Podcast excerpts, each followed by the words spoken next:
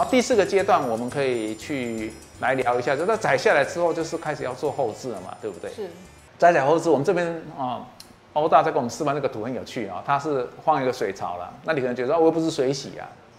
可是现在很多日晒的，他们也习惯用做，就是先进水，就是所谓的 selection，就做一个一个筛选的动作啊，特别是精品很容易这么做。他这么做的原因就是一个就是说，啊，他在采的过程当中呢，可能有一些不好的东西。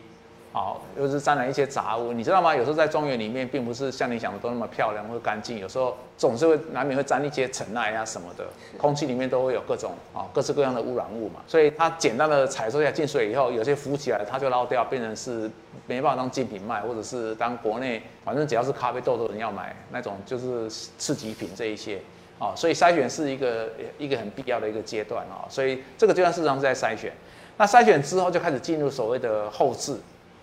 那后置来讲哦，我觉得我我想把把这个阶段跟第五个一起来讲哦，我们可以把第五个图放出来。第五个阶段呢很特别哦，那发酵阶段在呃，我应该这么讲啊，是在二零一五年之前的发酵阶段，事实上没有那么多人重视去讨论这个阶段。那二零一五年之后，大家比较有有记忆的就是说。大家开始在做，比如说厌氧处理法，或者是呃，就是二氧化碳静置处理法。大家在做这些新式的啊实验型处理法的时候，其实它带来了对我们咖啡产业最大的一个啊最大的一个影响，是大家开始在重视各种阶段、各种变化，特别是在发酵这个这个过程，它对咖啡品质跟风味的影响。那现在已经变成一个一个显学，资料也非常多哈。那台湾的咖啡农其实在这方面做的也不少。啊，就大家都已经往往这方面来做进行，所以早期在做发酵的时候，咖啡的后置处理法在强调发酵的时候，基本上是比较在水洗法才会这么讨论。啊，就是它有所谓的，比如说啊，在发酵槽里面的干式发酵啦，或者是在水下的，就是就是无氧的发酵啊，也有人说是在水下发酵，它就只有区分这个样子而已。那我们把果实采下来直接用日晒处理的时候，这个很少人在探讨它发酵过程。那可是严格讲起来，当咖啡果实哈，我们还记得第三阶段我们有一个采收吗？是。我们这个图是 O D I 嘛，他把那个果实采下来。其实从果实采下来的开始，因为果实是成熟被采，所以它有很丰富的养分，很丰富的含糖的这些养分在里面，跟空气又接触了，然后在果园里面到处都充满各种天然的菌在里面，所以当你有天然的菌，有空气，啊，又然后又不是那么干，然后又有糖，又又有这一些环境，它就是发酵的开始。所以任何的处理法都无法避免，都一定会有所谓的发酵阶段。所以现在在从种子到一杯咖啡的时候，在这个采收的后置，以前都简称为后置处理而已。现在不是，现在啊，就是很多啊咖啡界的这一些啊，在源头的这些做处理的这些专家跟啊，生产者都慢慢有一个共识，就是必须要把发酵的这个阶段拿出来做一个很重要的一个啊处理过程来看待它，而不管你是只是把咖啡果子采掉直接把它晒干的所谓的传统日晒法，或者是我是肯雅的那种比较繁复的啊，就是两次啊、三次或七十二小时的长时间的啊，就是在水下的无氧的发酵法。啊，你觉得你没有受你我们没有是加入什么什么菌啊或干嘛？我也我也不是用实验型的酵母菌，那我需要重视发酵吗？其实还是要的。所以现在发酵阶段已经变成一个很重要的一个一个研究区块，然后让大家去去了解说它对对于咖啡的质地品质以及它的风味最终的影响会影响到什么程度？所以我们现在把它独立出来第五阶段，这个叫发酵阶段。然后接接着发酵阶段完成之后，就进入第六个叫做干燥阶段。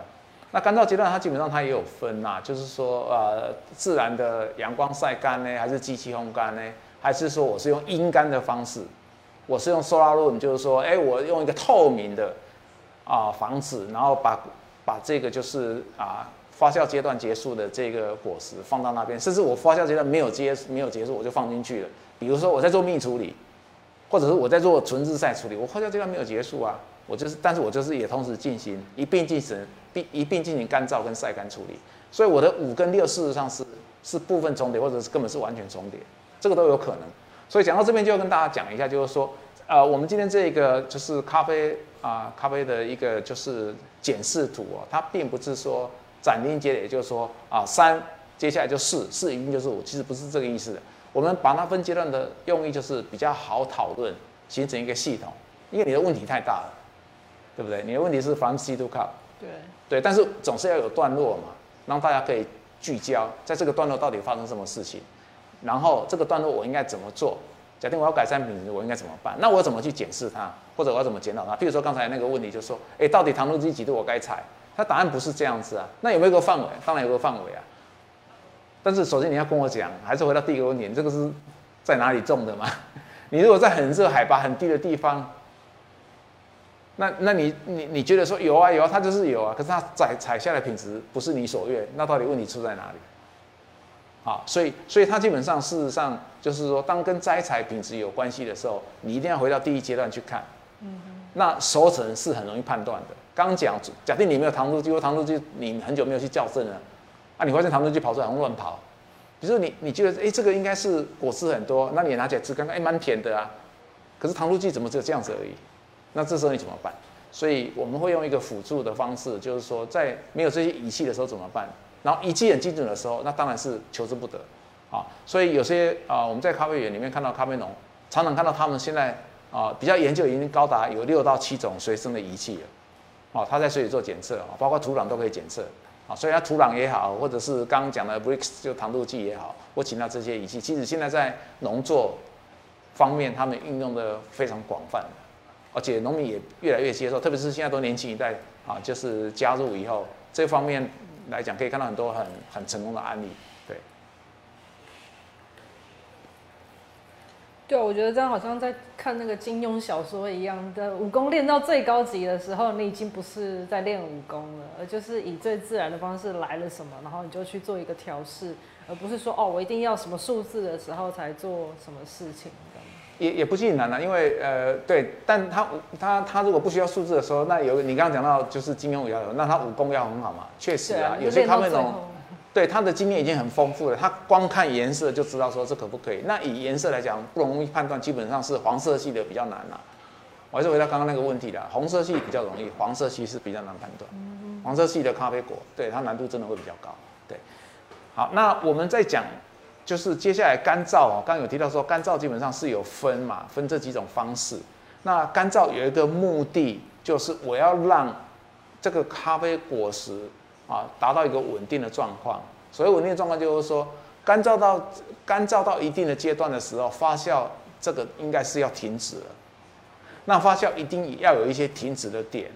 你如果没有设定停止的点的时候啊，让那个环境。还是让发酵作用继续进行的时候，它一定会把你的糖分消耗到结束为止，就是把你这个 cherry 果果实的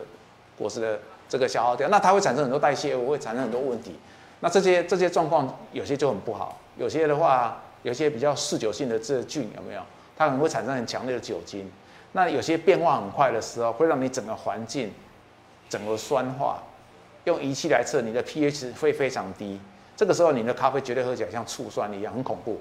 那这个就是你放任它，或者是你没办法控制它，去让它这个发酵产生一个呃，就是品质恶化的情况，所以才会说这个发酵阶段在早期大家不这么重视的时候，都知道都知道有一些啊不好的品质怎么产生的，可是大家经验上知道说不能这样子把它堆在一起，特别是日晒处理法，因为它会闷，它会产生热，它会产生强烈的发酵酒味，那整整堆品质就坏掉了，所以不能堆太厚。这些都是农民的很辛苦的啊，就是几十年的惨痛的经验。可是现在如果说有一些这些阶段性的分析跟跟这些仪器跟这些专家介入的时候，他们就学到哦，原来这这个情况，它这些就是不好的菌种，它占据的一个主主要的优势，然后它主宰了现在的这些果实的状况。结论就是变成坏朋友啊，变成坏东西啊，对不对？变成坏的味道啊，变成一些很。很让人没法接受的一些负面的东西出来，负面的味道、负面的刺激感，还有像已经收收败掉的食物的味道，这些我们在生活经验上都有。那在果实上当然也是不不例外啊。里面有控制啊，或是经验不足，它就会产生这些很不愉快，或者让你很失望，甚至你血本无归的情况都会发生哦。这这个是有啊。好，那我们已经把一到六讲完。当一到六讲完的时候，基本上我们如果大家有印象，在一开始整张图表，好，我们可以回到整张图表吗？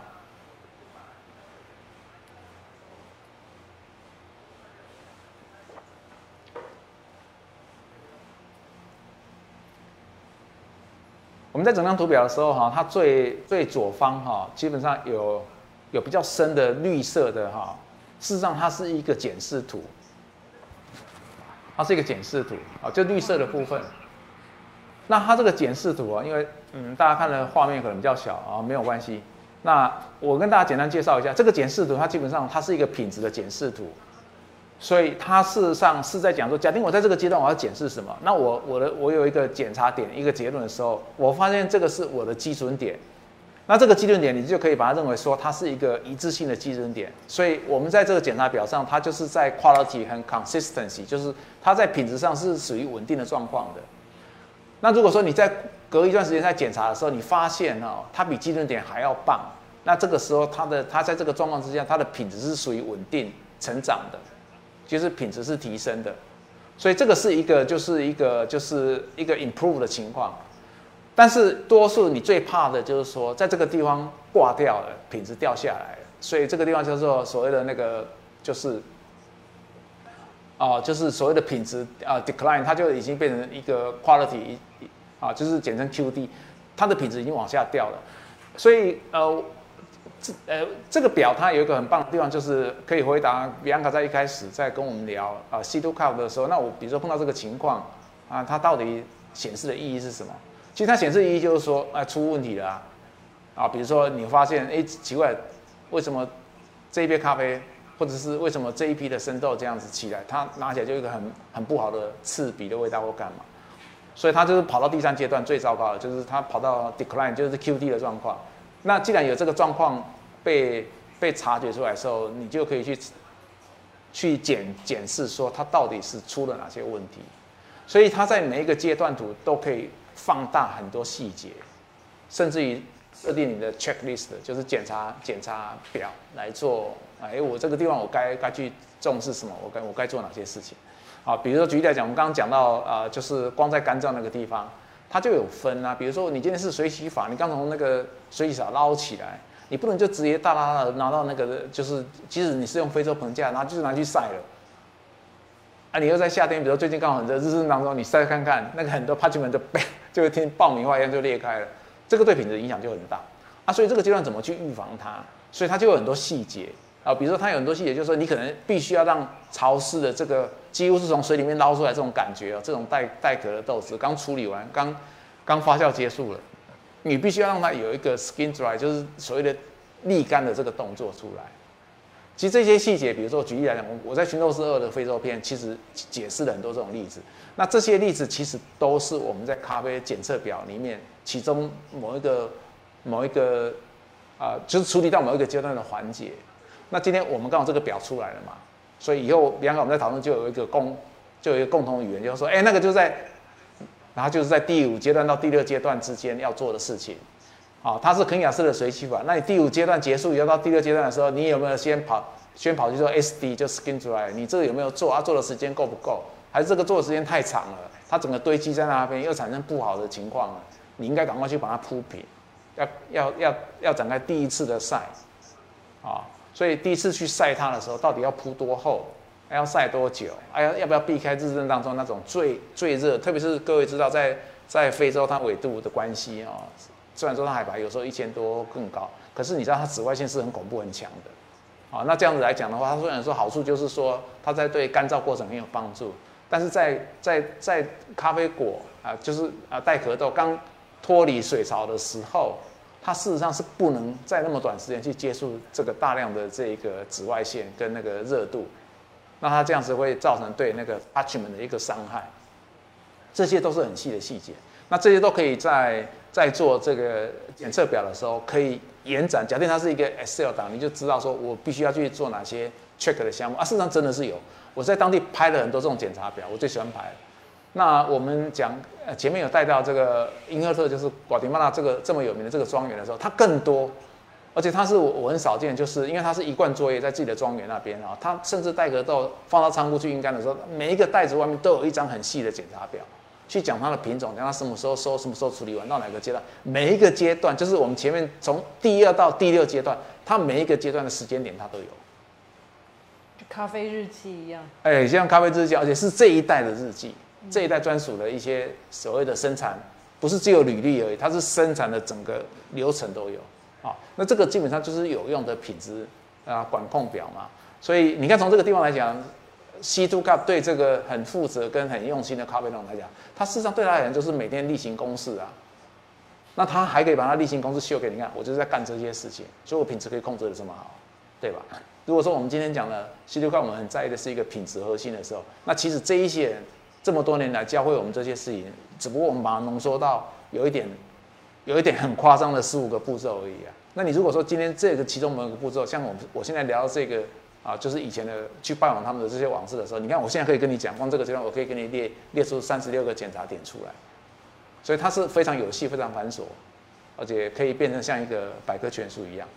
好，好，那往下面来讲哈，到第七、第八阶段，这个就比较接近于我们一般的所谓的寻豆师的工作了。啊我们可以很快的跳跳到这边来。为什么这样讲？因为当你干燥结束之后，就是进那个干仓哦，就是它的所谓的病病，就是它的储存仓里面，那去让它去啊静置。那静置期理想状况最好有一个月会比较好。就咖啡豆它已经，但这时候还是没有去壳，它还是带壳的状况。那让它在一个很稳定的状况啊，让豆子在整个处理阶段结束以后，其实也就是让带壳豆去休息。那这时候休息的时候，这个就是第七阶段的储存啊，储存跟去壳。那为什么要去壳？因为这时候已经开始要做品质鉴定了啊，就是第一次的初筛了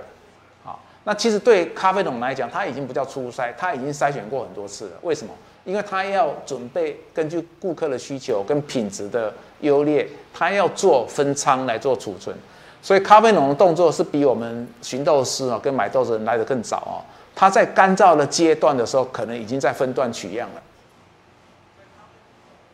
好，它在干燥的时候已经分段取样的用意，就是说它必须要按照它的品质能够做分级，否则它豆子处理完毕，虽然是带壳豆，它在装袋的时候，它还是要区分啊，区分不同的批次啊，或者不同批次里面，他们已经做过检测的时候，它会上面做他们自己看得懂的注记。我看到有一个比较有趣的是，有些就直接把分数写在上面，我看得蛮傻眼。我说哇，你就写在这边，那大家都看得到，都嘛要分数高，然后就笑一笑。那分数高就比较贵啊，你要买这个高的，我就写在这边给你看。所以那个那那个处理厂那个咖啡桶，我印象很深。它是在干燥阶段，他们觉得已经可以杯测的时候，就已经开始在取样杯测。哦，所以他们取样杯测到已经在储存的时候，他们的杯测是持续进行，有有些夸张到进行到第三、第四、第五次以上，所以你会你会觉得很不可思议。但对我们来讲，这个对对对他们来讲，特别是很用心或者是品质很好的这些生产者，这是他们很例行性的事情，在生产生产期的时候。然后第第八个就是开始分级杯测哈，分级杯测所谓的分级不是那时候才分级，这个这个不是，这个是属于啊准备要出口的分级。那这个分级以精品咖啡圈来讲的话，基本上是不太甩哈，不太甩政府的分级，因为政府的分级都比较比较大范围。比如说 G one 有时候根本就不怎么样，它就叫 G one，对呀，所以通常在做精品来讲，政府的分级都是仅供参考。那以精品咖啡圈来讲，大家在意的是品质，那大家的共同语言就是啊杯测表的分数，因为大家都知道分数代表了意义啊，所以这时候分级杯测事实上牵涉到的就是说，到底顾客愿意买到多好的咖啡，那到底这个咖啡农这个生产者有没有要送去比赛？或者是他自己有自己的独立的一个拍卖的方式，或者是他有一些独立的核心顾客，他要的是最精彩的豆子，所以这时候他当然要做分级啊，啊分级的呃根据当然是除了生豆的品质以外哦，啊就是我们看生豆的状况，这当然是很重要的啊，这生豆本身的条件，就我们称为物理性的条件，那你的分级杯测下来的就是感官的分数啊，这个是属于那种就是啊杯测的。杯测的条件，所以生豆的条件跟杯测条件加起来来讲，这个就是啊，一般咖啡农来讲，他们在销售或者要比赛的时候，分级一个很重要的一个依据。那这时候通常我们都已经介入了，就是我们在采买生豆的人，或者是我们直接去庄园跟他们去做交流的人，都已经在这个时候已经充分跟他们介入了啊。然后到第九阶段以后，就准备就是包装储存，然后这时候会在杯测。这为什么这时候要在杯测？因为你已经挑到以后，他会做去壳分级，然后数量，然后。要形成报价单，形成报价单的时候，这时候在做的这个是属于出口前的送样，啊，也有人称为说这个就是准备运输前的预备样品，这个在我们这个行业的话就叫做那个 pre-shipping sample，简称 PSS。所以 PSS 样品是在第九阶段这个地方开始，然后第十阶段以后就是离开产地国了，就已经是在运送了啊，然后运送回到啊就是主要的进口地区进进口国来讲，它就是变成是要储存。然后开始要烘焙打样，然后开始也是要杯测，然后准备上架卖啦，对啊，所以各位看哦，从第七阶段到第十一阶段来讲，它很密集在做各种测试。那一般来讲，到这个阶段来讲，通常都是消费端的啊产业界产业链人会比较熟悉的，因为我们是在面对消费者这一块，所以我们开始接触到我们一到六事实上是比较不熟悉。那一到六通常因为它还是在产生产地方，在产地国。那我们我们比较熟悉的是中间这个区块，这些步骤七到十一这样子。那消费者熟悉哪里呢？当我们开始烘呃就是储存，生豆要储存，要在一个很好的环境嘛。那以我们来讲，一直都是在低温跟很跟那个就是温湿度控制很好的这种低温仓里面，好，所以我们所以欧洲的生豆住的都比我们还好，对呀，啊，那这样子有一个好处就是说，这个豆子它在十二到十八个月之内。它的稳定度都非常好。那你在这么好的环境来讲啊，基本上豆子有时间慢慢的发展。其实咖啡豆它是一个有机体，它真的会慢慢发展。它它就跟这个每一个阶段土一样，它品质稳定就是好，不不不好不坏，它就是一直这样子。可是如果真的你买很好品质豆子来讲，它到国内到台湾来讲，它的品质事实上有时候一理论上应该比你在做 PSS 的时候还要再好一点。因为你的豆子状况已经很稳定了，你让它在稳定的恒温仓里面的时候，它可以得到很舒服的休息跟发展，啊，这时候你再你再来烘焙，再来上架的时候，你才可以找到它真的精彩的味道，而且它应该会让你出意料之外，这些好品质，特别是空运的豆子哦，我真的强烈建议不能收到就马上开始上架卖，人为晕机，其实豆子也会啊，真的，这我们很多经验的啊，所以这个是一个一个烘焙跟储存跟杯测这个条件。那到十二到最后的十五这边，事实上可能是消费者比较熟悉的，因为是消费者他们接触得到。比如说，哎，包装，他可以看到你的包装品，不管你是买熟豆买挂包，就是包装品他看到了嘛？啊，他怎么储存的？然后他怎么跟你沟通，教你储存，就是业者怎么跟你沟通储存。我们最常被问到的一个问题就是，为什么你们的豆子挂包都写只有九十天而已？你们家的东西怎么那么不新鲜，那么那经不起放？所以你要反过来跟客人讲。就是这九十天不是保存期限，那个是你比较好味道的一个精华的期限。对，它是一个日本人讲的最佳赏味期的概念啊，所以，所以我们把它说到那么短，就是希望这个豆子在，你看它从第一阶段开始这么辛苦到你手上，啊，因为保存不当或者把它拖太久就毁了它，那不是太可惜啊？那就其实就可以，就可以就是大家都不用这么辛苦，反正只要有咖啡因就可以了。对啊，所以只要是对人体无害都可以。那这个时候你就不是在追求最佳的赏味，你是在追求就是所谓的食品安全，而且是低度的食品安全而已。因为你喝到这个咖啡，它并不并没有办法鼓舞你的灵魂啊，并没有办法让你的身体得到抚慰啊。你喝到就是好吧，这咖啡我知道它咖啡好了，我就需要咖啡而已啊。应该是说我是需要咖啡因而已。对，所以这样子当然就不需要去这么讲究这一个这个所谓的检查图。然后在包装、储存、杯测上来讲，也也也比较不会那么的细致啊。那如果说大家自己在充足来讲的话，十三、十四在讲的就是这个，就是说，哎，你要注意一些研磨充足跟参数啊。然后大家会觉得很奇怪，为什么从第八阶段开始都一直在杯测，一直在杯测，每一个范围都有杯测？因为确实是这样的，烦死你了。因为从第八、第七阶段开始以后，每一个阶段的品质出了问题，都可以用杯测来找出来。所以这个这一张检查表是跟我们在一般外面上或者是网络上，你可以 Google 一下弗朗西杜卡，他给你一大堆图，啊，就是国际上很多人画，有的图画的很可爱。这一张这个欧色这张的，就是咖啡检测表，事实上跟市面上那些表示有很大的不同。对，原因就是说它比较聚焦在品质的检检验点跟品质的这个检测，以及你在检测之后，你可以做一些新的记录，然后甚至有一些可以改良的方式，或者是可以对话的方式。两个年记得一开始我讲说，呃，不是一个种子就就就是展开一切，种子前面有故事，所以我们第一个种种子前面的故事就是它到底在哪里被种出来。所以我们有讲到它地理条件、它的风度、它的 GPS 跟气象的，对不对？是。一样，我现在讲到最后一个，就是那啊、应该说十四就是已经是品尝跟杯测了嘛，不是就结束了吗？其实没有，你品尝杯测之后，你喝到什么，你喜不喜欢它？那你有没有一些资讯，啊、可以回馈？所以我们最后一个 ending 的图，事实上是在末端的回馈跟杯测，就是所谓的第十五个图啊。它是一个很重要，就是说，当喝的人能够有一些回馈的想法跟看法，哪怕是一个很简单或者很直觉式的，这些资讯，事实上都是我们要收集的。好，所以这个就是呃，我们今天就是跟徐诺师对谈哦，第一个阶段。那这些对话哦，啊，我觉得方西哥这个也很精彩啊，我们也会把它啊、直接截录成 podcast，在官网上跟大家来做分享。